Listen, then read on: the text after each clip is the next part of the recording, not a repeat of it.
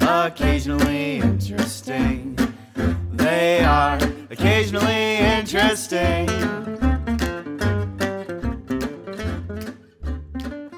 Tyler and Kendra are an amazing couple with very different backgrounds who are currently working at an ayahuasca retreat center in Costa Rica.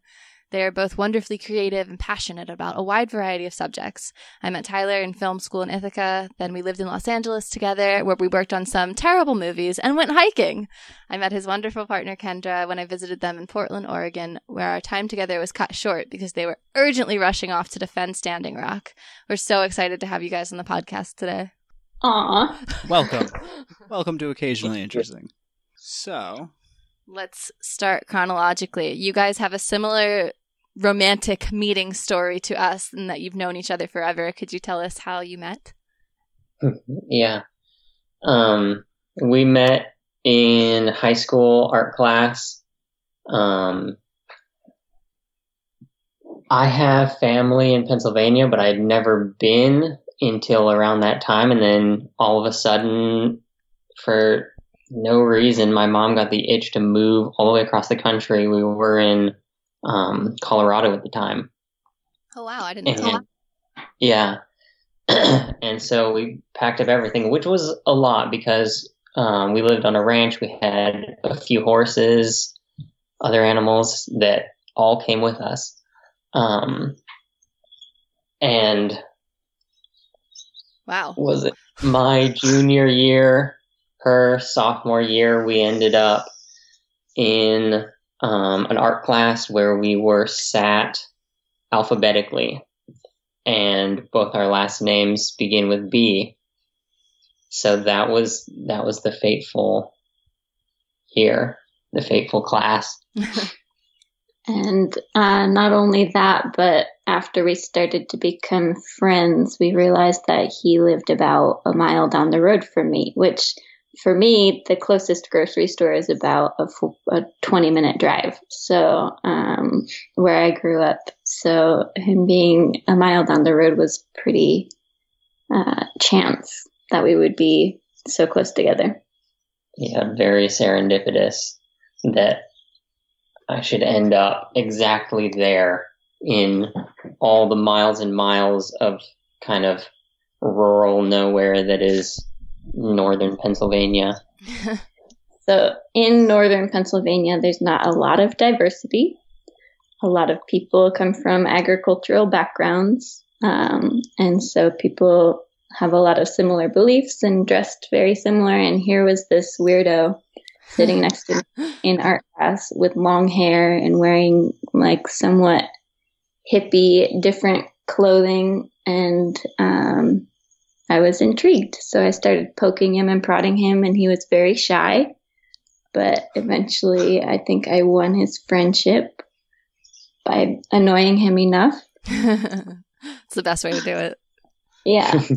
and um, he was kind of shy. And so we would try and have these really deep conversations in the middle of high school art class. And which just to give a bit of setting also high school art class in rural Pennsylvania is like the class that nobody cares about except for one or two people that being us two and everyone else is like how does this help me to raise the cattle on the farm I'm about to inherit Wow.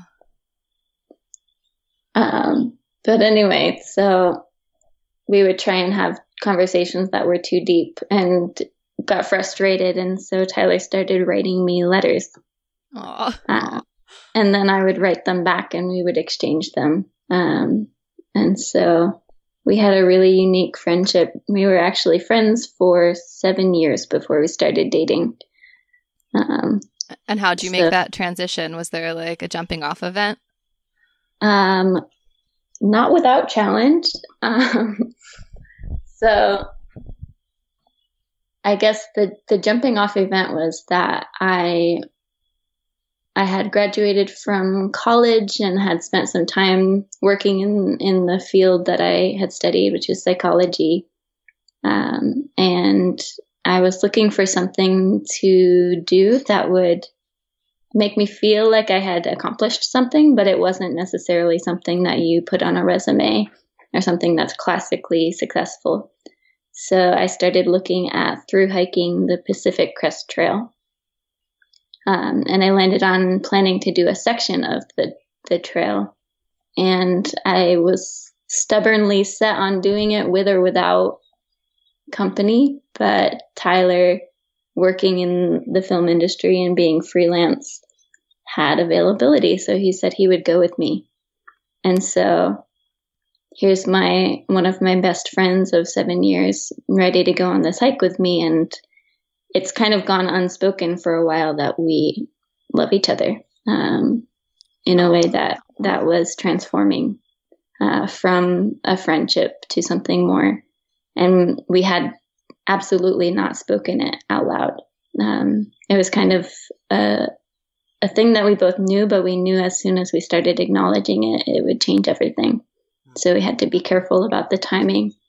And so I think for me, I was uncomfortable asking questions like, should we carry one tent to save space so we would sleep in the same tent? And, and I really um, wanted to kind of clear the air on how, how we really felt about each other before we went on that journey together. Keep in mind, um, with all this we talk also, I had pretty much been in love with her since the very beginning. Um, sometime in high school, I think, and there was a point um, in college. It might even have been my junior year when it really hit home to me that this love that I felt for her was absolutely not going anywhere. Um, so it was one of those situations where everyone else kind of knew, but we had not been open with each other at all about it. Um, I think Kendra came on a road trip before she's like just after college, um, before she started working um, in the field. And that was when it started to open up a little bit more for both of us. We um, went out on a hike. Um, she was only in LA for a couple of days, but went out went out on a hike um, along with some friends, some psilocybin mushroom friends. Nice. Um, had yeah, and had a really um, deeply sacred experience. Um, and I think at that point, it kind of settled into both of our bones, and that's when we both really knew you know, where things were going to end up, even if we still weren't sure how to kind of breach the subject. So I think from the point of that ceremony or that journey together, it was about a year that we both separately and without talking to each other about it started to kind of heal certain things and focus on certain areas of our self work that would get us to a point when we could actually pull off this relationship because we didn't want it to be just something that we tested or tried out um, because our friendship was so important. Yeah. Um, throughout the seven years um, in which I was very much in love with her, um, there was kind of two parts of me holding me back from acting on those feelings. One of them was absolutely uh, my own shyness. I was pretty shy back then. And um, the other part, I think, was some kind of a gut feeling um, that neither of us were really mature enough to make it work. It would just be one of those like high school flings or college flings that doesn't last because there just isn't isn't the relationship understanding and social maturity there to address um, you know the the larger issues that come up. You know so many so many um, couples fall apart in the college years because it becomes long distance and there's exploration and this and that. And and you know that stuff needs to get experienced before you can you know like settle in. Yeah so i think we've known each other now for almost 13 years and have been together for five and a half. Mm-hmm. That's great. I'm there's a lot of those components that I I see very similar to our story. We we too had a an, an experience with some some psilocybin friends early on in our relationship that was like, yeah, there's something here. Um, yeah, there's a lot of components there that, that resonate. Yeah, I find that with um, the use of psychedelics, especially in ceremonial or, or ceremonial settings or with the intention of healing, like you can't hide the truth. Like the truth tends to surface with those experiences because your masks start to be pulled away. Absolutely. exactly what happened. Yeah, it was we were doing a ceremony at the eclipse, and that was definitely the moment that I was like, "Wow, I definitely love this girl." Mm-hmm. It was it was yeah. profound and awesome. It was uh, it's good times. I wonder how many uh, deep relationships have been uh, sparked, or the catalyst has been psilocybin.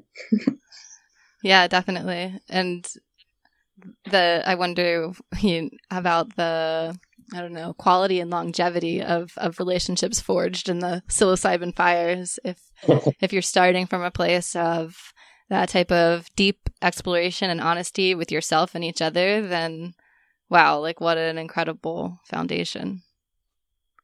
I'd be interested to see some research about it, and I don't think we're that far away from that kind of a reality because of the way that um, therapeutic treatments with psilocybin are becoming more and more accepted and, and normalized. Yes, we are thrilled about this. Yes. I mean that and and decriminalization. Yeah. We um I just was setting up an interview earlier this morning with a representative from a nonprofit, I think based in Oregon, um, I'll find out more information called Heroic Hearts that's all about getting psilocybin treatment for uh, veterans with PTSD. Yeah, was it Jesse Gould? Yeah. You know him? Yeah, we do. Yeah, we're friends yeah. with him. oh shit, that's amazing. That's so crazy. What? Yeah, Heroic Hearts project is really cool. They also work to um, to match veterans with ayahuasca ceremony. Oh my gosh. Uh, Is he in Oregon sent- or how'd you meet? Uh, he grew up in New Mexico, Uh-huh. uh, but so so I met him actually um, through my work with the the non or the the ayahuasca center that we worked with. Wow. Cool. What a small uh, psychedelic world. It is a small world. That's awesome. Yeah, extremely small. When we came back here to rural, middle of nowhere Pennsylvania, w- it turns out that in like the next town over, there's friends of friends who also, you know, have a really similar story to um, ours as far as medicine work goes. Like they've been in Costa Rica, they've worked with people that we know Wow. in our world. It's like, what? Yeah, unexpected connections all over. Yeah, absolutely. And and quality ones. That's awesome. Um that well that was that's that was a fantastic uh meet cute story. That's a, a beautiful blossoming of a relationship and it's really uh I can hear the reverence you have for your connection and the way you speak about the journey and each other, and that's a really awesome quality to hear. That's Thank you. Thank you for sharing your story. Um, all right, so uh, my next question is about a chapter of that relationship. So I, you moved, Tyler. You moved from Los Angeles to Portland by walking there, and I guess Kendra, did you, were you in Pennsylvania at the time? Or Uh, yeah, I was preparing for the hike in Pennsylvania for a few months before we met in LA. No, No, we we, met met, in- New Mexico. Oh. Uh, took a train to LA and then took a another train to Portland No, and uh, to, Klamath Crater Falls. Lake, uh, where we started our hike from. So it was Um, a wind of a way to start dating. yeah, so uh, so that was essentially your first time living together, and I guess starting your relationship. But how how did starting out living together while on an epic adventure without any of the you know creature comforts of regular life inform and affect your relationship? Yeah, it was really interesting, especially because when you're hiking every day, life gets really simple. There's a couple of things that you should be doing either eating, because you need a lot of calories, hiking, or resting slash sleeping. And with lots of hiking comes blisters and sore muscles and carrying your things on your back. And so it definitely put us to the test. Um, where we were just starting out and we're we're both stinky, like we smell so bad. and um, I I would frequently complain for the first mile of every hike every day, just like I'm so sore, like this is horrible, I hate this, why are we doing this? We'd get a mile or two in and then my body warms up and I stop complaining, but he put up with me every morning. um, but we actually found a really cool uh, practice, which is that when we when we get into kind of the trance of hiking, it's a really great space for us to creatively brainstorm about different stories that Tyler's writing or different ideas that we have. So we've done a lot of creative uh, brainstorming and story writing and world building together while hiking. And that was a big part of that first chapter was just kind of creating together. That's beautiful. I think they say if you really want to test um, a relationship, travel together. Yeah. So I think it is kind of representative of both of our tendency to just pick the pick the difficult work to do and do it first. Um, started out right off the bat traveling, and then after that, living together on someone else's couch for several months. Wow. That definitely is is a second great way to test a relationship. we were both looking for work at that time, so we were also, you know, stressed out financially. I guess it can And only I'm just really get easier from there. Yeah, and I decided to throw a kitten into think. the mix. Nice. Um, so we're, it's not our apartment, and I bring a kitten, and we try and start our lives. Um, but I look back at it really fondly, and um, eventually we did get our own place and started to build home, and have moved that home with us wherever we go since then. Aw. Yeah, a great I way to think phrase it. I think one of one of the great things about beginning our relationship traveling is that we, home really is where the other one of us is, you know. And that's I don't know, that's definitely what I feel, you know, in my gut is when I'm going to sleep and I'm right next to Kendra. That's what it feels. That's where home is. He's going right for your heartstrings. Yeah, that's beautiful. I really liked what you said about like uh, world creating while on hikes? Yeah, I've mentioned to you before about Tyler being a world creator, and this was something that he did. Uh, well, I guess, well, I mean, certainly in college, this was a, a big passion of his. But I wanted him to explain what this was to you because I don't think it's what you're thinking. um, world building is definitely my hobby passion. If if I had all my druthers, I would just world build at all times. Um, but it's essentially, you know, kind of like what Tolkien did with his backstory. Lots and lots of writers and um, game designers do it. Um, but for me, I really like just the building of a world more than the writing of individual stories or the telling of this tale or that tale. Um, when I was in high school, I had kind of one of the epiphanies I had was that everything in the world is true. Like I was thinking about religions and beliefs and perspectives and this and that and the other. And I just realized that all of it is true. And so there has to be a framework to look at the world in which all things are true and you can reconcile it. Um, and so that kind of sparked the beginning of the world that I've been working on. I've been working on this world ever since 2012. Um, and I'm just trying to invent it from the ground up. Um, what do the astrological bodies look like? What does the tectonic plates look like? Weather patterns, what cultures are there? How have they evolved over time? How do they interact with each other?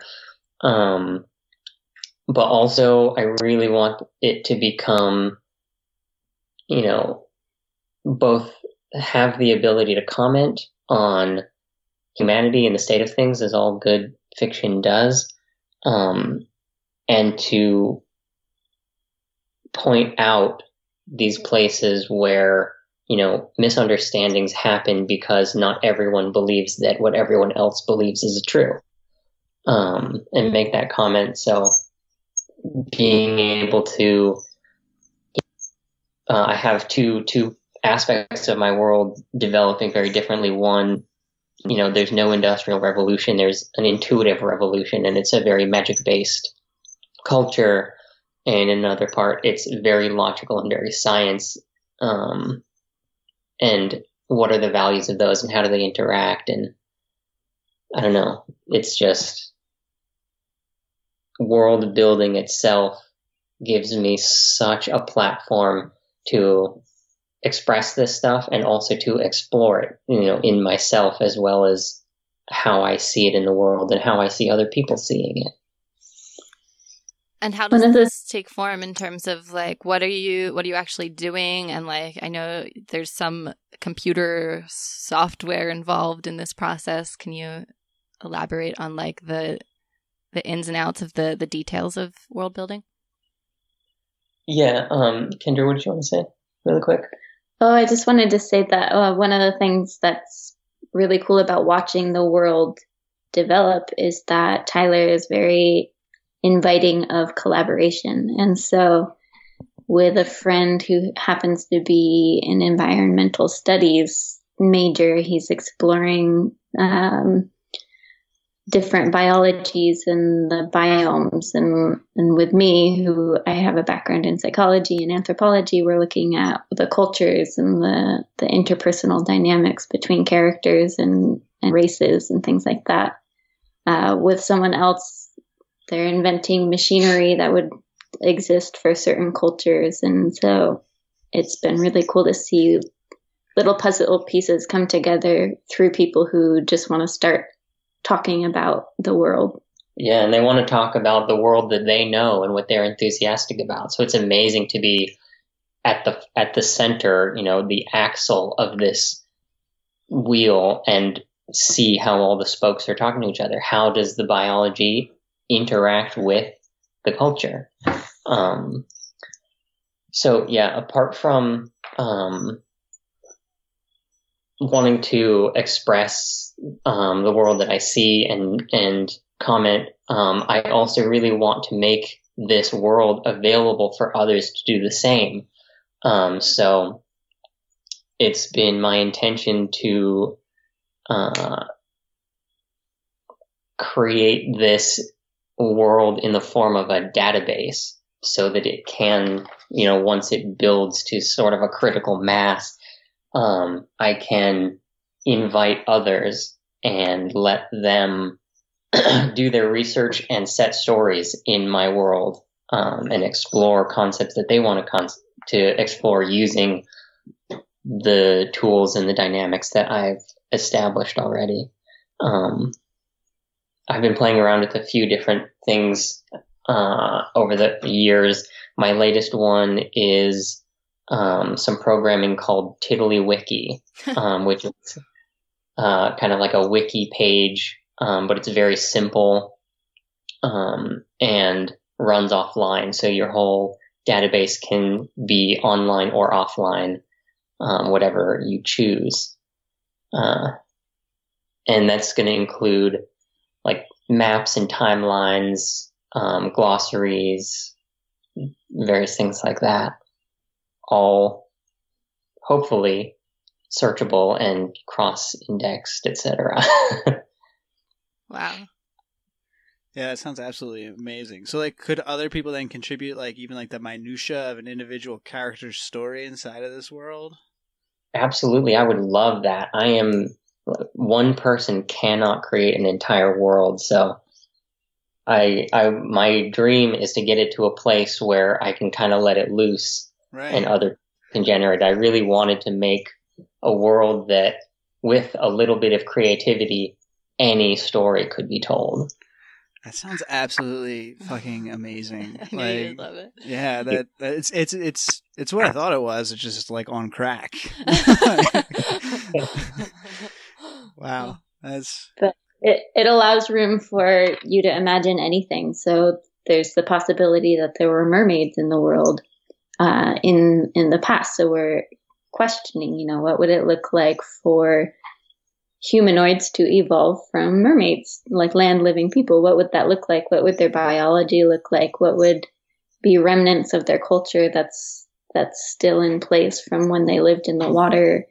Um, and yeah, so anything that you can imagine, you can start to create the space for them to exist. There. that that and also I've introduced um, I've crash landed some humans um, at a certain point in the timeline in order to begin having human culture, human stories, human whatever interact um, and be mutated and changed by the cultures that interpret humans differently um, so that there's a bit of familiarity. Um, readers or other players in the world have something, you know, a reference point in case they want to explain or dive into a more earthly human, um, like, like literally human concept, um, but in the world that I've created. Facet. So like yeah, yeah, yeah, so there's humanoid like characters there, and then you introduce our culture that we're familiar with by having actual humans come to the world in some way. Yeah, essentially, there's lots of crazy, weird uh, wildlife and animals and whatnot, but because um, the transdimensional world of Fae, the fairy realm, touches both. There's a bit of cross pollination there, and so this the most sentient, intelligent beings are humanoid, and that's how we can find familiarity with these characters. Oh my god, I love it! I love it. Well, let's have a brainstorming date. Absolutely, Absolutely. Yeah, we had the perfect hike Yeah, for well- it. Yeah. excellent. Uh, can you say a little bit more about the intuitive revolution?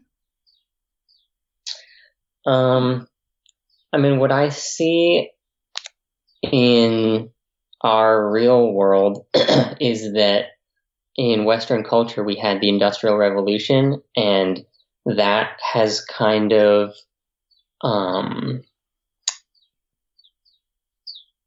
what's the word? It's just like spiraled out of control. There's there isn't balance to it. Mm-hmm. Um, and so I think what could have happened going in the other direction, you know, the more and more Western research um, explores concepts of consciousness and the mind and um, experience that I've had or seen um, in Costa Rica or in day to day life, you know, um, with substances and without substances, like the interconnectedness of the human mind just on like a neurobiological level um, is so clearly present but under practiced you know it's a muscle that is that is never worked on in our culture and so you hear stories about um, so and so, you know, folk tales, so and so turning into um, an animal or going to these crazy places. Uh, and so much of that is um, metaphorical and it's really getting into realms of the conscious. But because so much of what we are capable of um, is defined by our the uh, the story we tell ourselves about the world. Um, if we told ourselves a different story, what would we be capable of? Um, so, an intuitive revolution is much more, you know, if we only acted on intuitive leaps and not on logic, you know, logic has gotten us so far in one direction but there's so much that science just struggles with where intuition like you see some of some of scientific studies and this and that and we have to get from here to there. And on an, intu- an intuitive level you go well obviously like why do you need a study for that it's because science is science but if there was no science and it was just intu- intuition like progress would still be made leaps and bounds but it would just look different and in my world, it would look like magic. It would look like how you interact with the physical world from an internal place instead of an external place. So you're, you're affecting others, um, and not just of your own species, um, with your mind, your heart, your intentions. Um, so much of magic in my world is the intention that you put out into the universe and how you do it. Um, the long, long ago, when magic was wild and chaotic on this part of my world where um, the intuitive revolution happens, the beings there would like it was like speaking to them to interact with matter. Um, so to convince um, weather to change or um, an avalanche to fall. This is something that could be communicated because the source was kind of like the the energetic patterns of the universe are obvious. They're just part of part of everyday communication, and so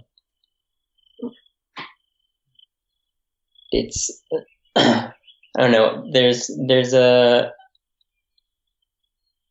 in anthropology, I think um, there's looking at peoples who have like shamanism as a big part of their culture, and um, they see, you know, there's an old barn with a lot of termites, and then the after a while the barn collapses, and they say it was magic that collapsed the barn on this guy um, and killed him. Mhm. And then science comes in and they say, well, no, it was termites, obviously. Um, but what they're saying is, yeah, duh, there's termites in the barn, but why did it fall then and kill the guy? That part is magic. So it's communicating with the universe in a way that, you know, intuitively your intuition is there. And so all the pieces, like you see what pieces are in play, um, and create the chain reactions that get your whatever accomplished, your spell accomplished. So it's it's not a hands-on physical change the world, cut it up, look at it, here's what it looks like in many pieces, here's what it looks like as a whole. It's it's coming at it from a non-physical place. How how am I part of this? How is how is the world a community interacting rather than a bunch of independent cogs in a machine? I love it. It sort of reminds me. Have you ever read um, "So You Want to Be a Wizard"? it's a series. No, Oh, it's a fantastic series. Uh, it's it's a little it's a little childish now. I reread it recently. I was like, oh wow, this is this is meant for a younger audience, but it's it has a similar uh, way of interacting with magic of of of a persuasion sort of of, of matter or other things to do such things. Is my favorite books. But yeah, I, I'm yeah, I, love it. Well, Our inner children are still very much alive, so yes. and a little childish doesn't doesn't sound scary to me. no, not at all. I like that. um, I want to. Well, first, I want to plug slash ask the thing that we plug on every podcast is our favorite uh thing on the internet. Wait, but why? Have you? I know that I was obsessed with Wait, but why in college, so it seems like something I would have tried to share with you then. Have you? Do you know this? Wait, but why? I don't. Um, it's sort of, uh, I mean, it's a standalone thing. Like, there's nothing. It doesn't fit in a category. Um, it's sort of a web comic, but it's more than anything a deeply researched whatever, uh, taken and condensed and presented in a really um, good, easy to digest and understand way, including some illustrations using Microsoft Paint. Um, but it's called Wait But Why, and right now they're doing a series essentially on t- breaking down the components and world building the society that we currently live in. So, starting from the very beginning and looking at it from all these different perspectives, and uh, they're releasing it in a bunch of parts. Um, but you should definitely check it out. I think you'd love it. Wait, but why? That sounds Um, very interesting. Yeah, it's incredibly interesting. And uh, this series is really applicable to what we're talking about right now, but I think you'd also enjoy it, a lot of past uh, episodes, articles, books. I don't know how to call it. Um, our one of our favorite ones that we've previously referenced is called "Taming the Mammoth," and essentially is looking at why, on a anthropological and biological level, we have social anxiety as a species and that's really interesting and i think yeah there's a lot of really good anthropological and biological look at issues that don't necessarily that we don't tend to consider from uh, that type of place. So yeah check it out. I think you'd like it. And i want to ask about jitterbug perfume and how any of this maybe informed you and how uh, jitterbug perfume was essentially saying that we're we are on our way to something of an intuitive revolution um, the people who are becoming you know enlightened and yeah or that it's yeah you talk now. Jitterbug perfume. Tell me your things. You read it too kendra right Yeah, Tyler actually read it out loud to me in chunks while I cooked him dinner. I read night. it to uh, I read it out loud to Trevor as well. So it's a good way to experience it, right? Absolutely. Absolutely. yeah, I thought it was an incredible book. Thank you for uh, badgering Tyler until he read it. Uh, and I actually My have some pleasure. beets growing. I have some beets growing in my garden right now, inspired by Jitterbug perfume. so do we. but I I really loved the uh, the perspectives on I guess on how we have been convinced of all of the ways that we should be and that life can progress and that um, kind of following the story of a couple of people who don't buy it. And um, I I really loved the exploration of kind of the idea of immortality, um, the the aspiration toward it, and um, kind of the explorations of what their lives have become and what it looks like to kind of cast away community in a way in search of in search of life everlasting. That's a good, a good description. And Tyler. Yeah, um, I don't know if I'm going to be able to put it into words, um, but I know it has definitely had an impact on me. Um, definitely in the way that I choose to live moment to moment. Um,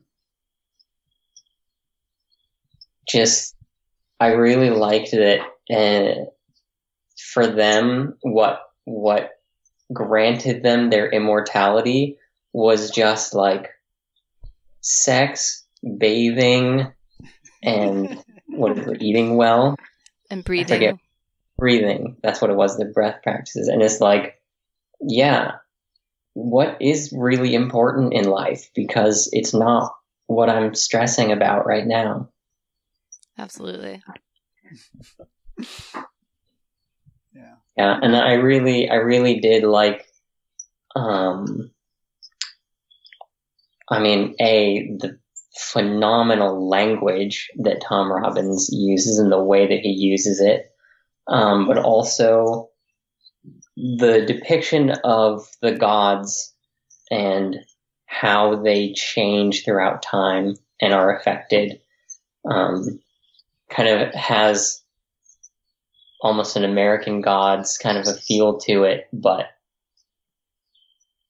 um, I don't know, more more intimate. The gods are a little more intimate, not just physically, um, but also emotionally with the people who believe or believed in them, and they that that they still seem to have that um, compassion for the people knowing that the people are suffering because they are no longer worshiping and not that they selfishly need worship or they will die.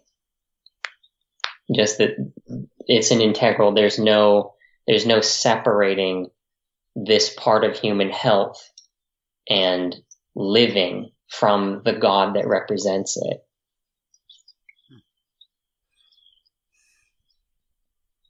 Very well said.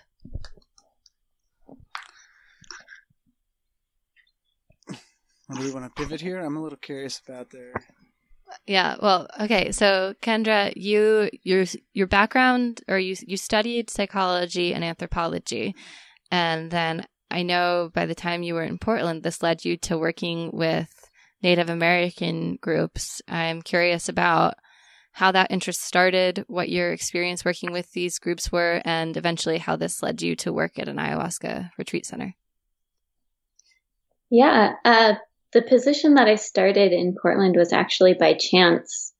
Um, I like like we said, we kind of uh, stumbled into Portland without a plan, and so my plan was to uh, work at a temp uh, a temp agency for for a little bit while we saved up money to get an apartment and while I looked for a job I actually wanted.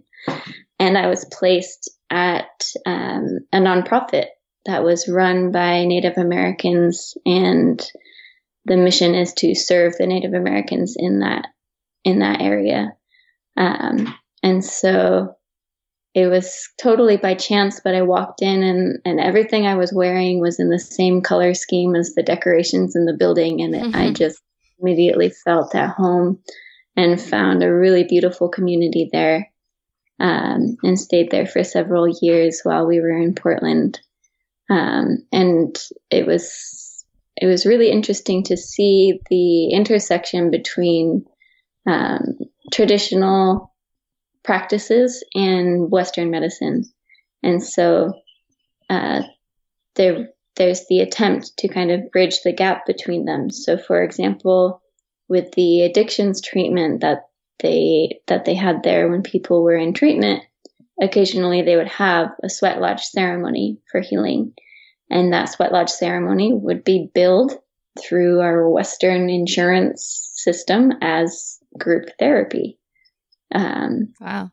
There would be, you know, there's a family and, and children um, department in this nonprofit that would have family nights where where aunties and and um, elders would teach whether it was making moccasins or beading or drumming teaching songs and that would be billed also as group therapy um, or as a group activity um, and so it's a lot of finding ways that um, that the traditional ways of healing can fit into the western system that we're kind of all forced to operate within. And you know there were a lot of um, just little things like there there's a dental clinic and a health clinic and all of the rooms that you go into they're not stark white. They have some native um, native art on the wall and it's not totally white. It's it's covered with colors and things like that. And so it just is understandably a lot of native people don't want to seek health treatment or any sort of treatment from the system, from from the wider system with white walls and white jackets and um, so it's kind of geared toward matching people with with treatment that is they can see themselves in they they can see themselves in some of the nurses and the therapists because a lot of them are also native. And so it was really beautiful to have that experience and um, introduced me to a lot of things that I've that I've taken with me. Um, one of one of the facets of my job was to work with their elder program. So really part of my week was spent just getting to know the elders in the area and serving them whether it's food or coffee or um, just doing little things for them. And that was the biggest honor I could have asked for.